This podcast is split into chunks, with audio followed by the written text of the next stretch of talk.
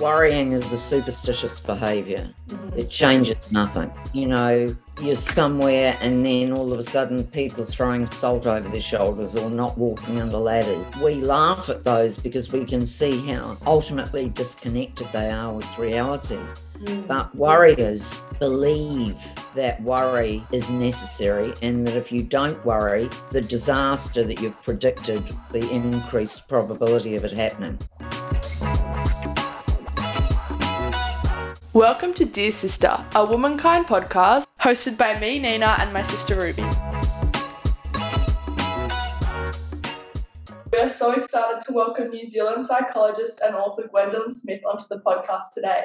Now, let's just put it out there first. I'd consider myself a certified overthinker, but I think this one is going to be so relevant for everyone because we all know what it feels like to overthink to some degree our mum presented me with this book one day saying, Rubes, I got you a book and I think you'll like it. The title of the book was The Book of Overthinking. It seemed like a bit of a dig at the time, but boy, am I glad I got my hands on it. What I love reading about your writing is that it's ridiculously relatable, but put in a way that doesn't make you feel like a freak. And I found myself laughing so many times, thinking this reminds me so much of me. So let's delve into it a little more. So, you trained as a clinical psychologist in the 70s. What inspired your career?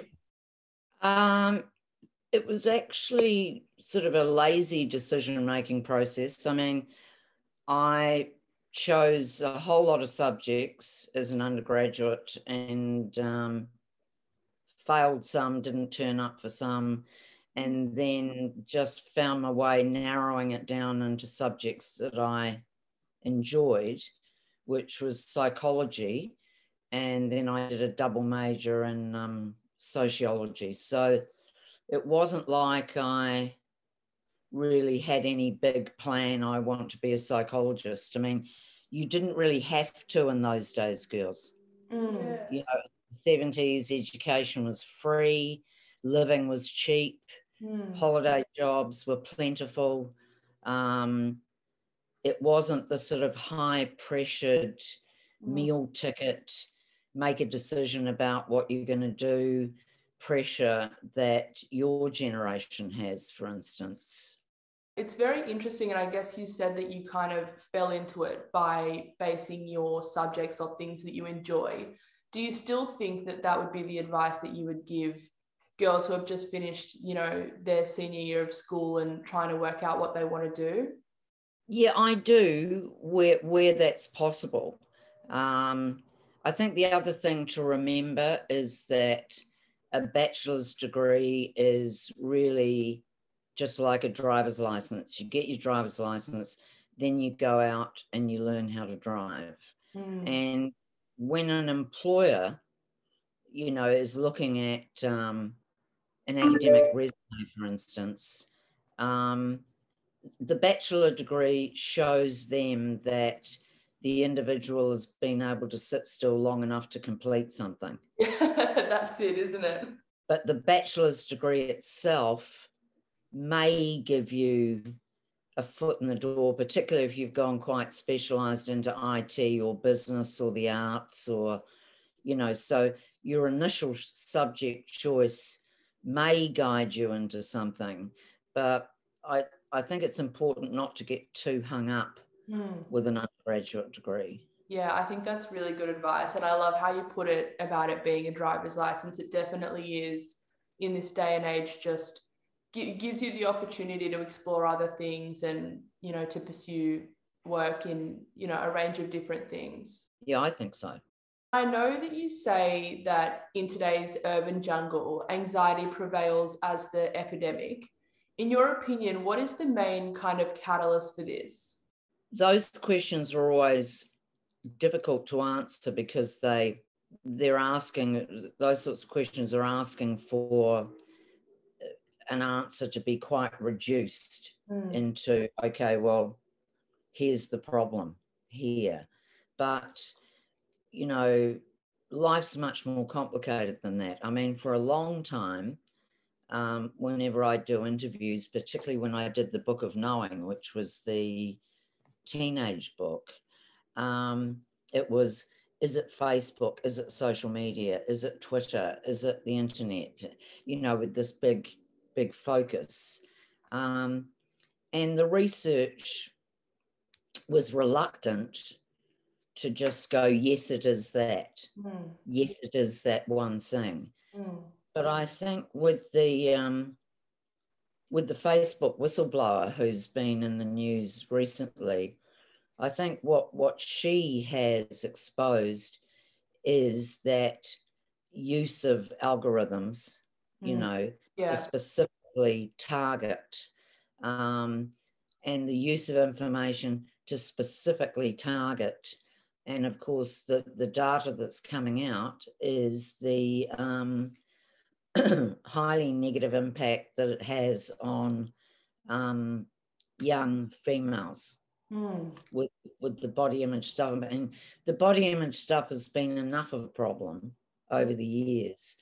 But um, now you can curate your own face.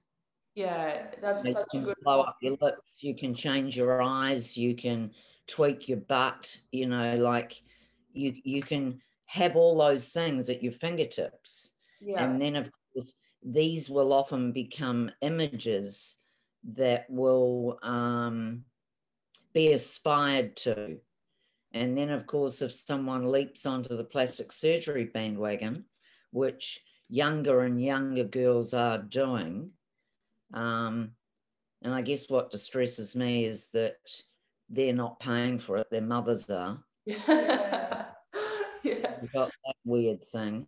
Yeah. Um, but so, I mean, even what we were talking about before about, you know, like when you go into university, you've got to make a decision about this and you've got to get this and you've got to get A's and you've got to do and do and do. And that's why you notice in the um, big performance based Asian cultures, mm. this is why you have such phenomenal suicide rates mm. in youth because of just the whole what will that mean? Will you lose face with the family if you fail? And so just you know that that sort of enormous pressure. Then you've got your social media pressure. Then you've got um, stuff that's just about day-to-day life you know like getting money to to pay for what you do. And the other thing that i really feel for on behalf of your generation is the horrific student debt. Mm, that's a very good. I mean, that, that's huge. So you get this massive debt, and then you've got to spend the first decade of your adult life paying back debt. Yeah, absolutely. And I think that if you find yourself in a position of not loving your degree and you're, say, 12 months into it or even six months into it, part of your mind does think, well, I've already spent this much money on starting it. I might as well finish it when really, like, the burden that that's having on you is not worth, you know, the money, but it is still a factor that you consider. I mean, I think if I had a child, if I had a young adult child, I would be having big discussions about going into the trades. Mm. Absolutely. Because over here, I don't know what Australia's like, but over here, your education, you get paid mm. while you're being educated, not much, but um, but then you've got a skill. Yes, a practical skill. You can you can travel the world being a plumber. Yeah, exactly. Yeah. That's it's a universal skill. Like that's that's exactly right. Yeah. So I guess a lot of the like a lot of what we talk about related back to pressure, whether it was family pressure, educational pressure, social pressure. Um, and I think especially with the social media, it's an interesting one because I think our generation is kind of the first generation to be exposed to a form of addiction at such a young age in being the algorithms that we're fed and the images that we see online that kind of do warp our perspective of what it means to just be a normal person. Yeah, that's true. So you've um, now published several books. Which one has been your favorite to share with the readers? Well, I've got a soft spot for all of them. Um, because the first the the first book was on the psychology of male friendship. Mm. That was never a big hit. It was a bit far ahead of its time. Then I did the two depression books, and a passion came from those because of my own bipolar disorder. Then the breast cancer book, you know, I was passionate about that because I just had a double mastectomy. So all the books have a place in my life. Um, but this series, knowing, overthinking, and angst, um, I think the, these are the ones that have um, got the most reach with people. It's in several languages now, and um, and what would be, I mean, I, again, I like them all, but I think that overthinking is certainly the jewel in the crown Yeah. because um, so many people relate to it. Um, so it just touched a lot more people. It had a much wider spread, whereas angst is more specifically to Mm. do with um, social anxiety disorder, Yeah. the Yeah. fear of judgment, which is also very common with um, your generation. Yeah, absolutely. I think that would be a really popular read for our audience. Yeah, for sure. Um, but yeah, I totally agree. The book of overthinking, there's something in that book that everyone could relate to, I think. And especially for me who suffers from health anxiety, the chapter or the words that you wrote about that were just so they were so funny, but they were so true. And I think that so many people would pick up the book and feel reassured just by how accurately you write about those feelings and experiences because by reading it i felt like well if an author is writing it exactly how i feel it it must mean that it's a lot more universal than just what i feel like is going on in my head so i think that Yeah. it yeah it was really reassuring for me and i would definitely encourage everyone to have a read of it Yeah. And for those who haven't read the book of overthinking, how would you define overthinking? When I'm working with my older clients in my practice, um, they will talk about worry. And then as I sort of started concepting this book, and then I, you know, and I have, because of the book of knowing, I've got a lot of um, young adults, you know, a lot of sort of 16 to 21 year olds. And um, so I would say to them, Do you worry? No, no, I don't think I worry. No, mum does, but I don't. And so then I'd say, "W- Would you say you were an overthinker? And it was like, Fuck yeah, no, I'm definitely yeah yeah. And, but you see, they're the same thing. yes but one's contemporary terminology. I mean, if I did the book of worry, it wouldn't be an excellent soldier on the shelves, you know, if I had book of worry, you know.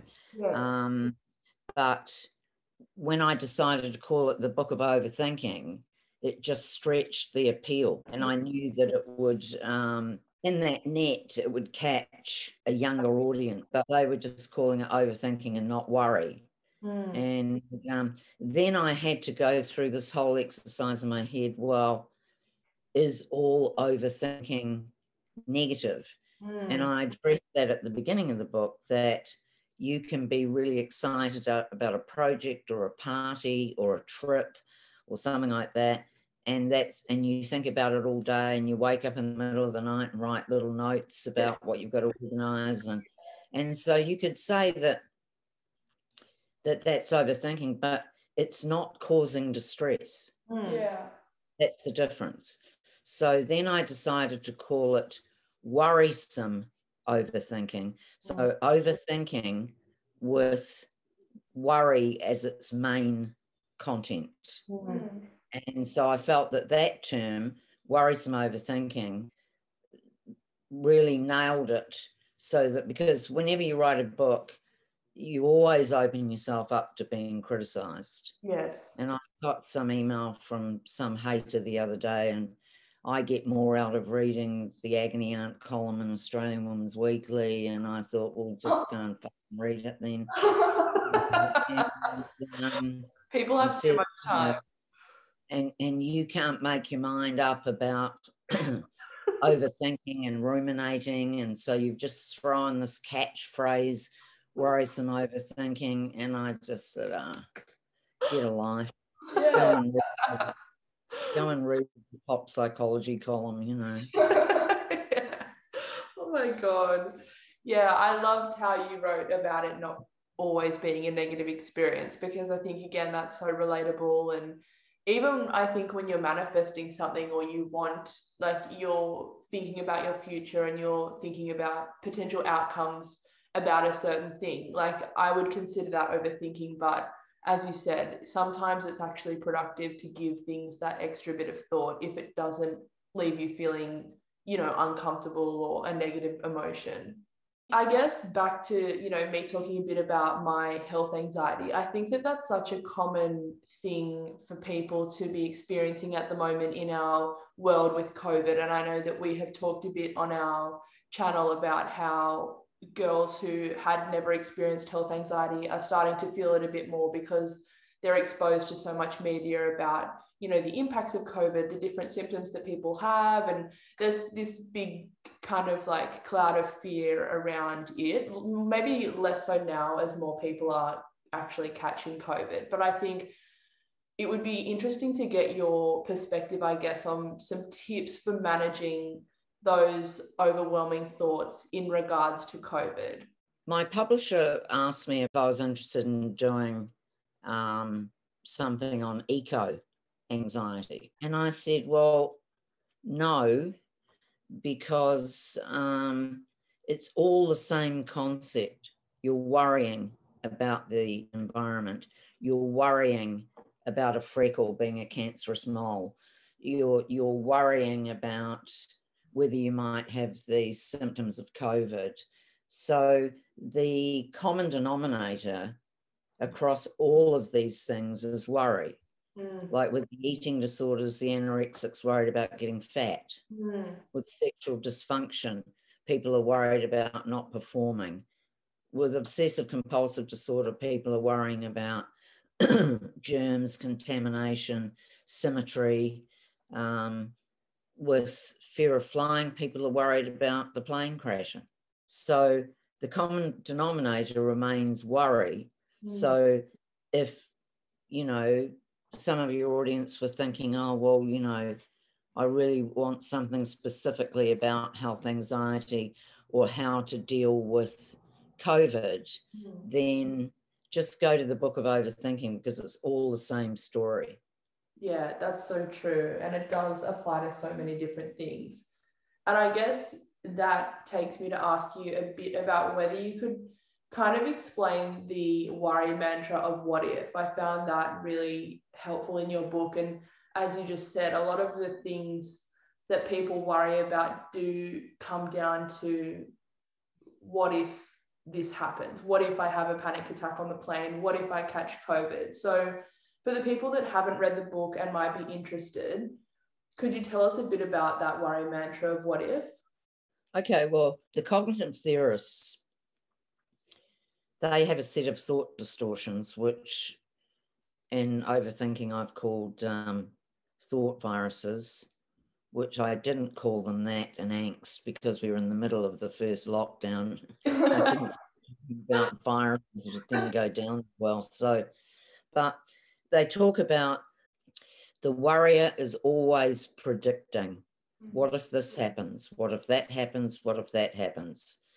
And the flavor of the prediction is always negative, and the outcome, the bulk of the time, is catastrophically bad. Mm, So it's predict a negative catastrophe.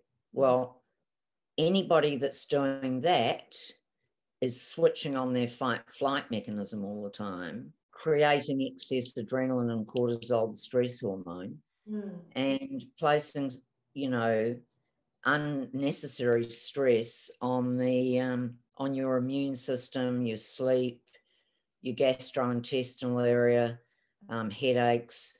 So that constant prediction of a disaster is what um, is so destructive emotionally, psychologically, and physically.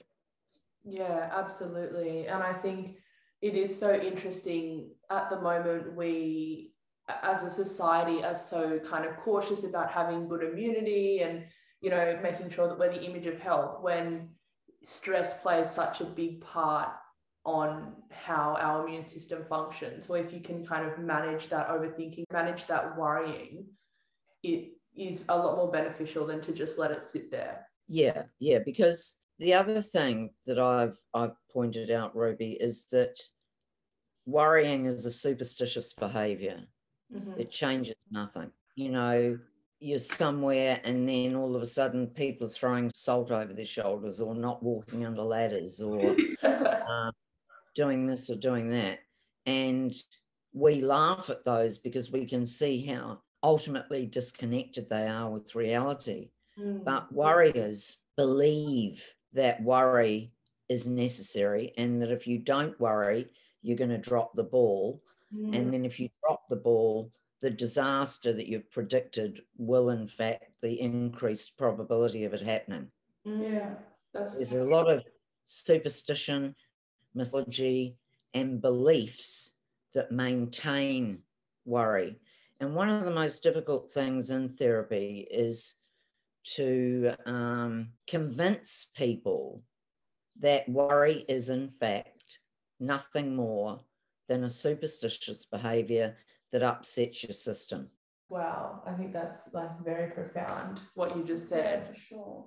It's yeah, and I feel like when you look back at your life and think of all of the things that you worried about, maybe 95% of those things or more never happened. So you think that's so much wasted energy on fearing an outcome that you don't even know is going to happen or not. At the back of overthinking, there's a really nice table and it's a decision making map and it's very lineal and it's very structured.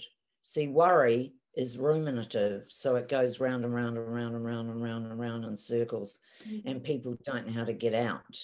And that's in terms of the skill base of the book, learning how to get out of that spiral is one of the main strategies to learn. But I mean, the more structured map towards the back of the book is about what am I concerned about? I'm concerned about not passing this exam. Is there anything you can do about that right now? No, because it's two o'clock in the morning. Okay, well, when could you do something about it? Um, tomorrow and Friday. Okay, well, for now, just leave it because mm. you can't do anything. It's two o'clock in the morning. But if you're concerned about something, put an action plan in place. And is that what you refer to as a thought record in your book? The thought record is a um, very small diary and it it enables you to list the details of how you're thinking because it's not the what you're thinking that's relevant in cognitive therapy, it's how you think.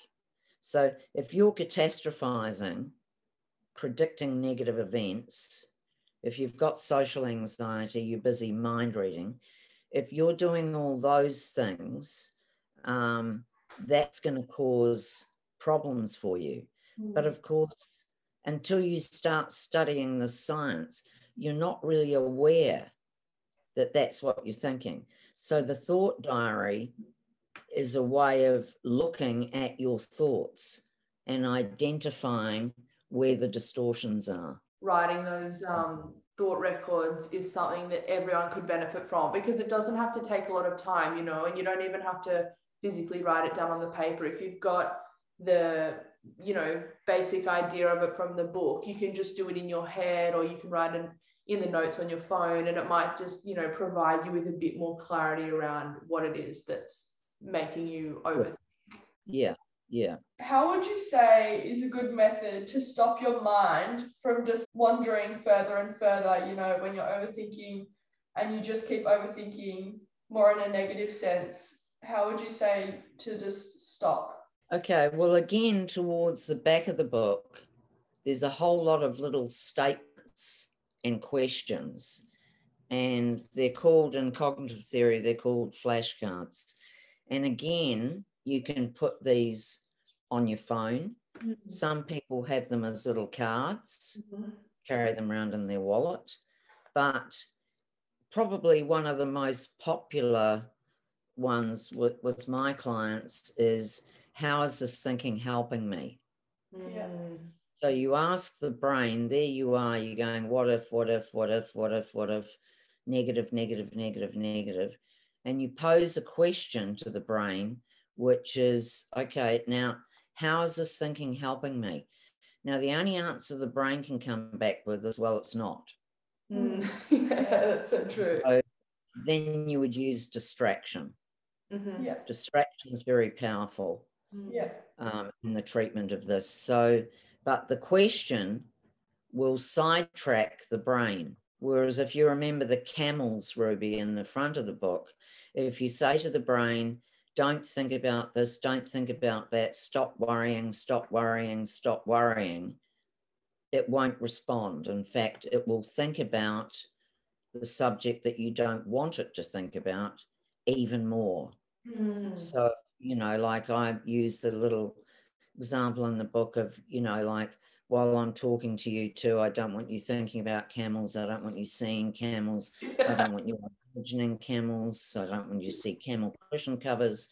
And of course, the brain's just going, there's just camel after camel after camel. So it's so true.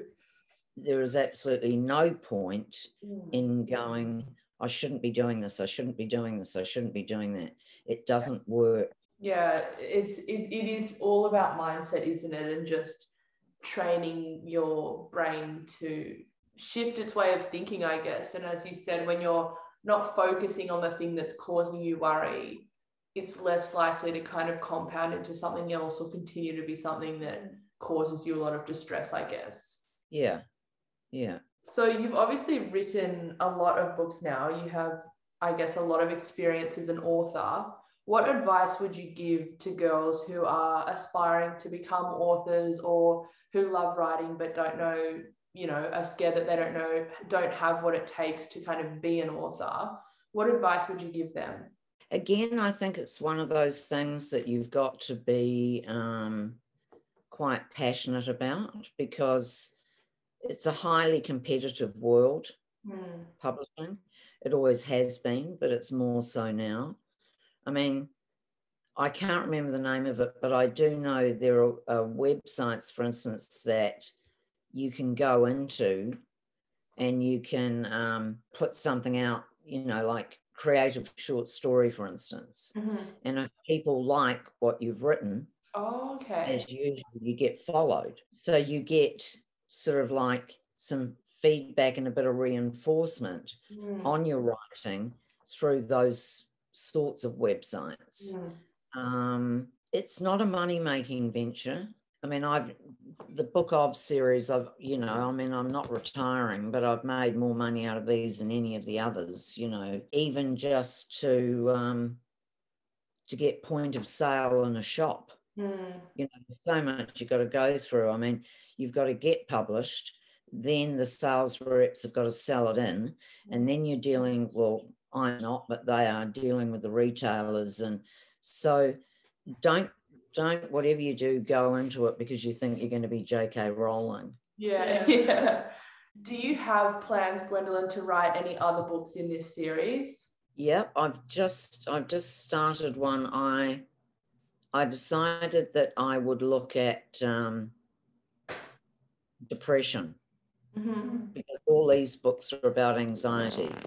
So um, I've just just started that one last week. Oh wow! Uh, yeah, but it's it's going to be. It won't have depression yep. stamped all over the cover. I'll do a similar thing that I did with overthinking, so it's softer. Yeah. And people think, oh yeah, okay, feeling blue, okay, right, yeah, that's me. You know, whereas if if you put like the book of depression, it was depression explained, yeah. right center cover. So it's not really a coffee table book.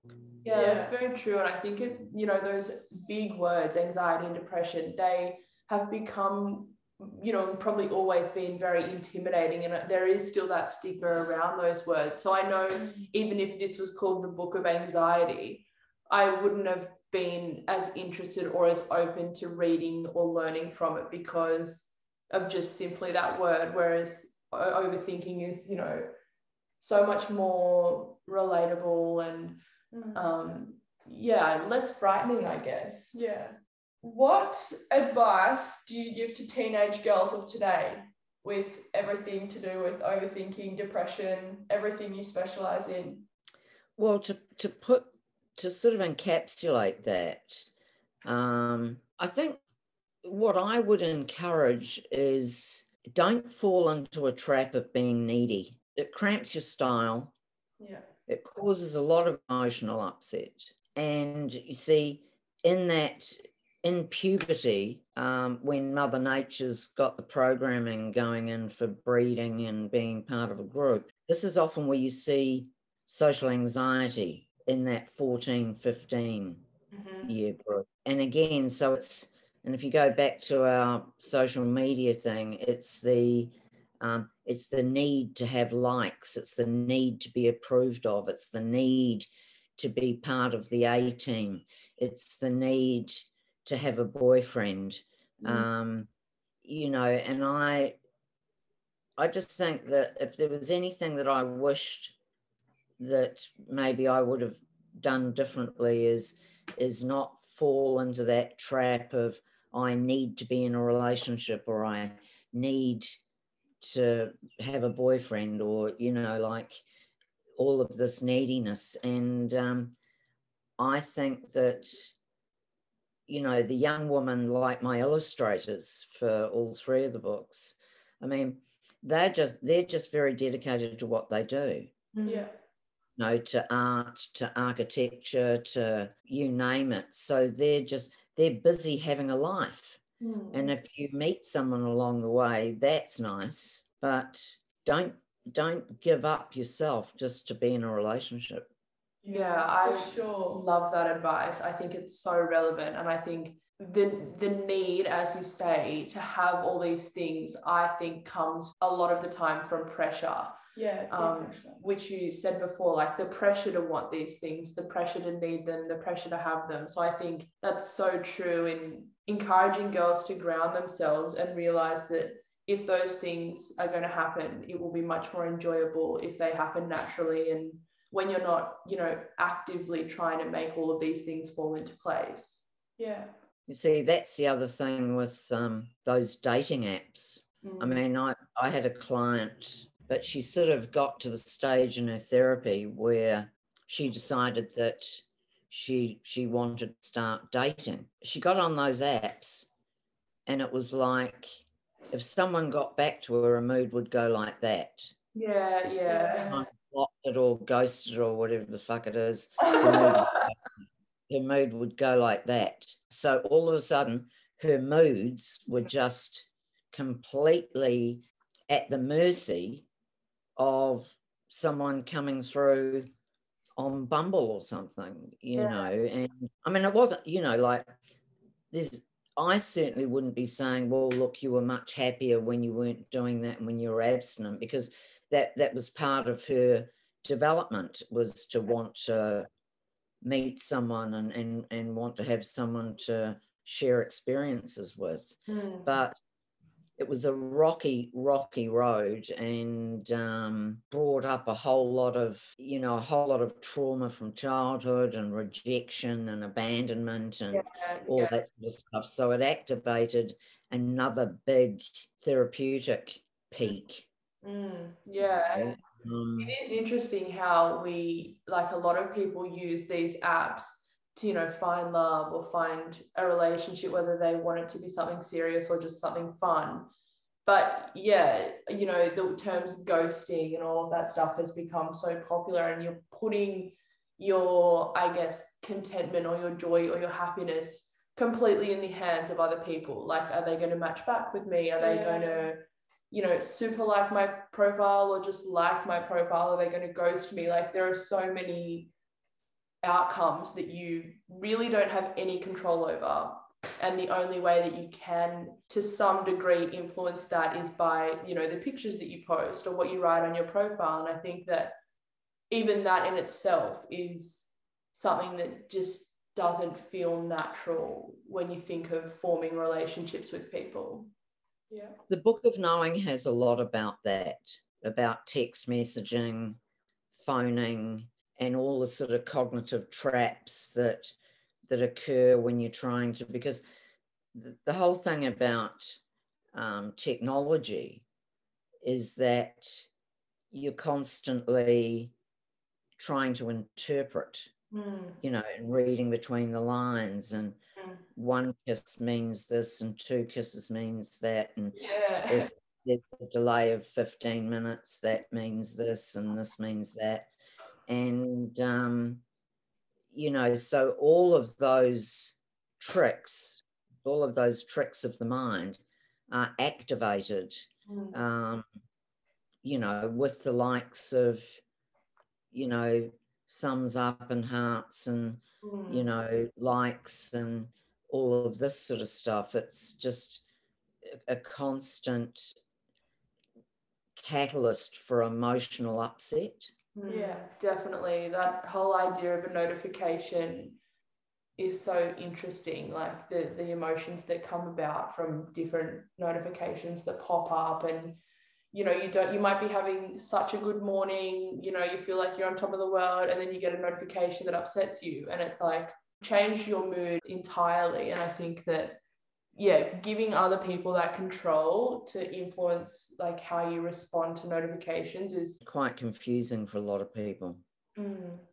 Well, thank you so much, Gwendoline. I think we've asked you well and truly enough questions, and this chat has been so fantastic. So, thank you so much. Yes, thank you.